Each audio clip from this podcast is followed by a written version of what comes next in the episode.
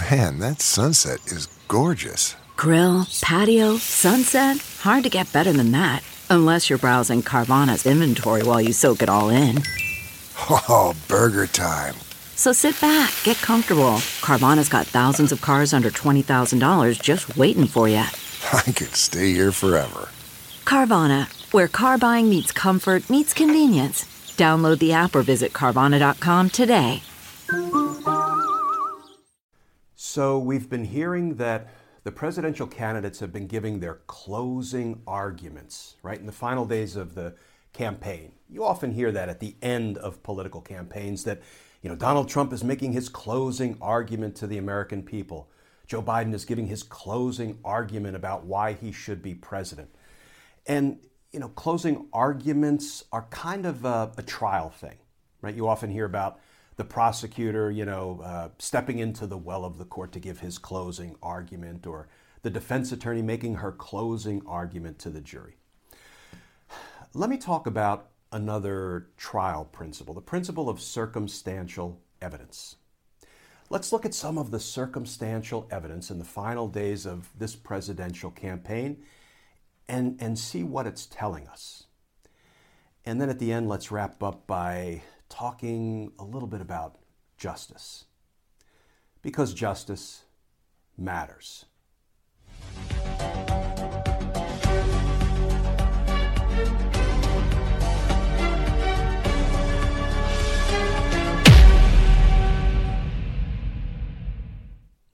Hey, all. Glenn Kirschner here. Welcome to another episode of my podcast, Justice Matters.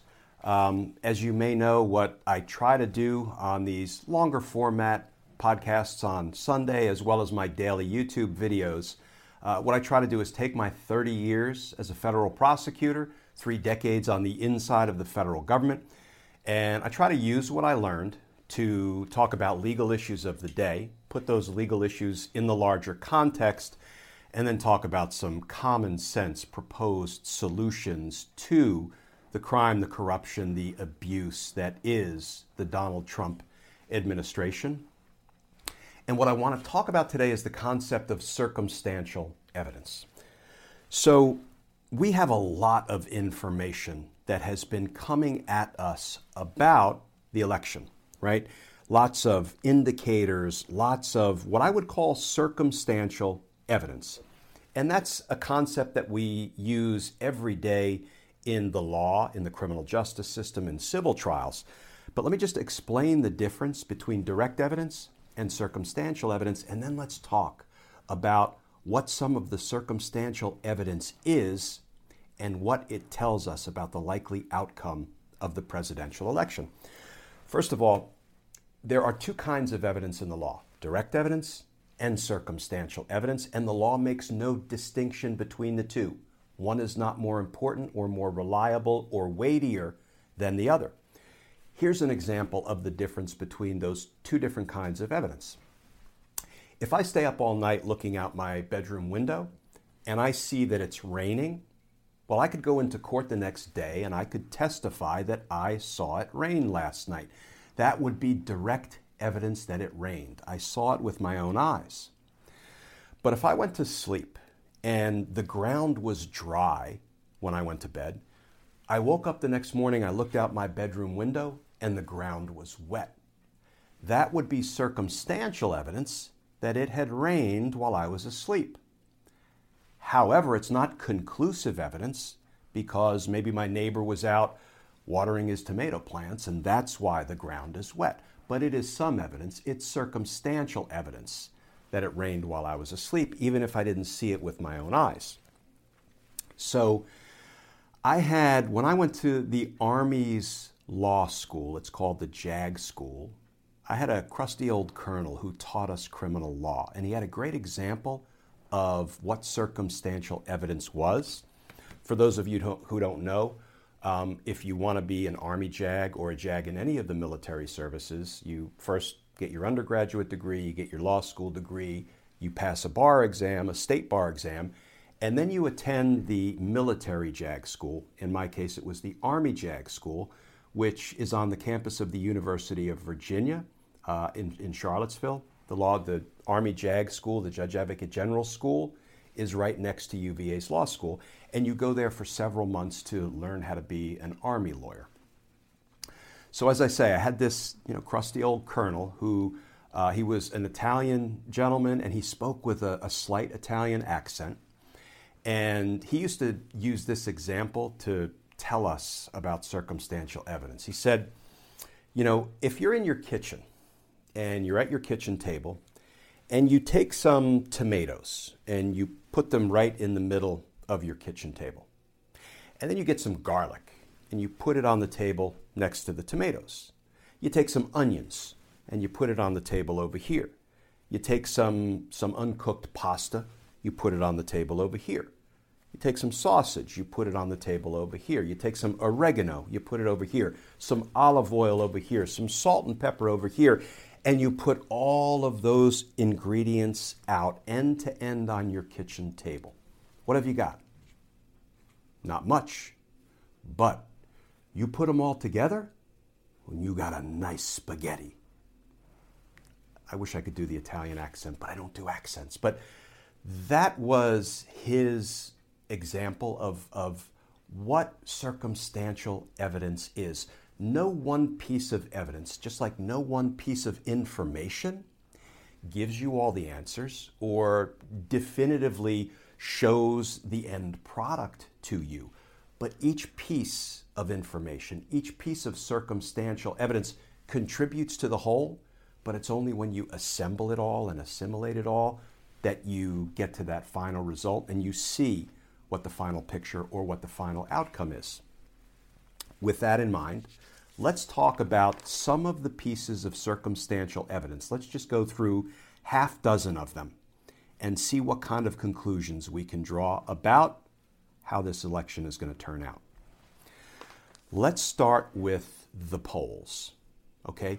In both the national polls and in the state polls, particularly the battleground polls, Joe Biden is up. And he's up considerably in many of the polls. I know polls don't tell us everything, polls can ultimately be wrong, but the polls, both national and battleground state polls, are a piece of circumstantial evidence that tell us something. What about early voting? We have seen unprecedented early voting numbers, right? I know that could be a result of COVID, it could be a result of the enthusiasm for a particular candidate, but we don't know how these early votes are being cast. However, there's something we do know. Based on the reporting, we know that registered Democrats are voting early in far greater numbers than registered Republicans. That doesn't tell us everything, but it's another piece of circumstantial evidence. What about the 2018 midterm results? Remember, in 2018, we had been, we the people, had already been abused about this much by Donald Trump, whereas now we've been abused far more, right? In 2018, that was before Donald Trump's COVID lies and the resulting preventable deaths and the resulting avoidable suffering that our brothers and sisters, our family members, our friends, our community members, our American family had suffered. 2018 was before the unemployment rate went through the roof, was before the economic struggles, indeed the economic disasters that some families are now suffering. 2018 was before Putin putting bounties or us learning about Putin putting bounties on soldiers. And it was before we knew that Donald Trump viewed soldiers as suckers and losers. The 2018 midterms were before we knew all of this, before we had experienced all of these abuses at the hands of a corrupt administration.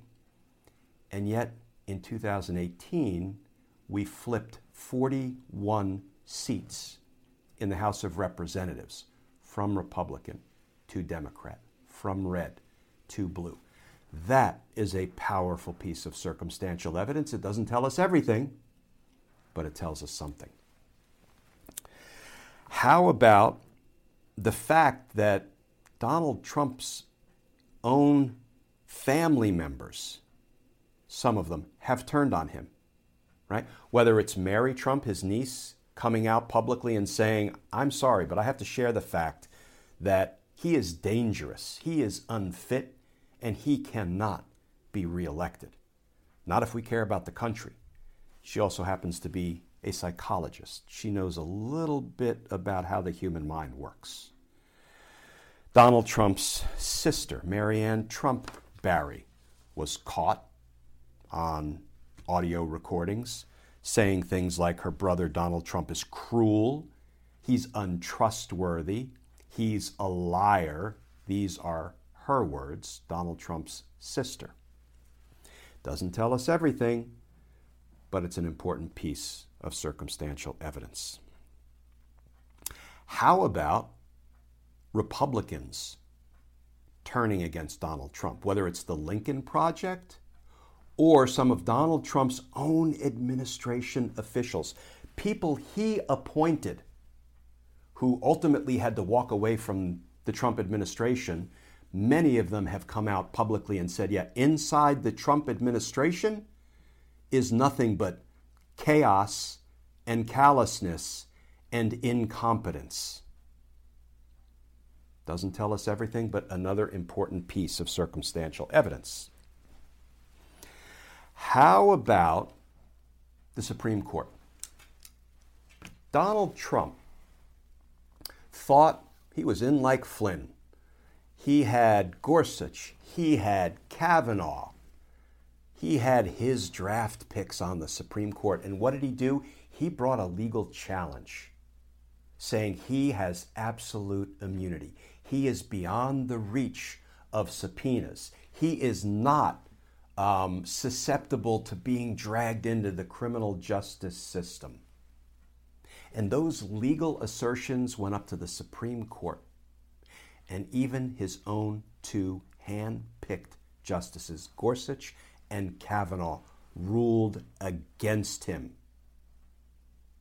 They were not going to let him put himself or the presidency beyond the reach of the courts.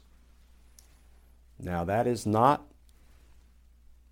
direct evidence of what will happen if a court challenge makes its way up to the Supreme Court, but it's a powerful piece of circumstantial evidence. So that's just half a dozen pieces of circumstantial evidence that we are dealing with right now. And, you know, that, that six pieces of evidence, you could come up with 60 more. And no one fact, no one piece of circumstantial evidence tells you the whole story. But I tell you, you put it all together, right? You take all of those ingredients, all of those bits of information, all of that circumstantial evidence, and you put it all together. Oh, you got a nice Biden landslide you got a huge Donald Trump defeat.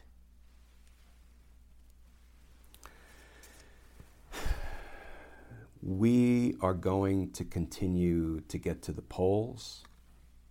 Yes, and numbers too big to rig and too real to steal.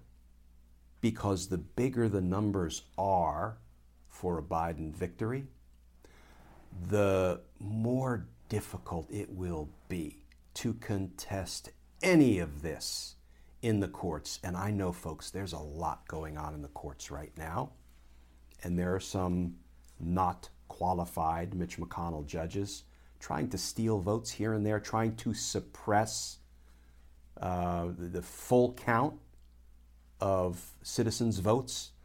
Um, yeah, they're, they're going to win some victories around the edges, but they're not going to be able to defeat the numbers that are coming out for Joe Biden and against Donald Trump. And then once the votes are counted and once Donald Trump's various challenges have been rejected, um, and Joe Biden is inaugurated in January, that is when the grand jury investigations begin. That's when the indictments begin to get handed down.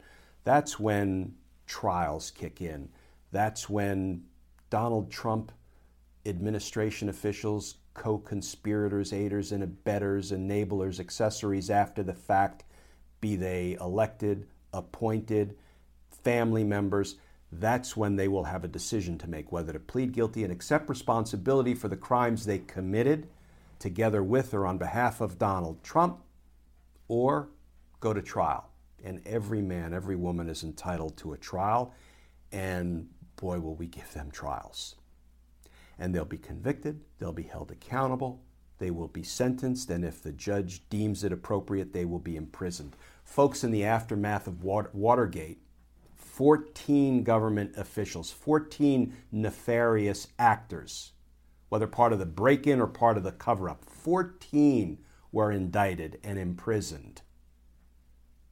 Behind the Trump administration's crimes, 114, 1,014, it doesn't matter. Whatever the evidence shows, however many of these people in the Trump administration, in the Trump world, in Trump's orbit have committed criminal offenses against the United States, against we the people, against the immigrants who came to this country, they'll need to be held accountable. And they will. They will. Justice is coming. And justice matters. As always, folks, thank you for tuning in. Uh, if you're inclined, you can follow me on Twitter at Glenn Kirschner2, obviously on YouTube, Glenn Kirschner2, and on Patreon. You can go to patreon.com, become a patron, and support our efforts, support our content. Uh, until I talk to you again tomorrow, please stay safe. Please get out and vote. Please urge everybody else to get out and vote. And, uh, and then we'll catch up again tomorrow.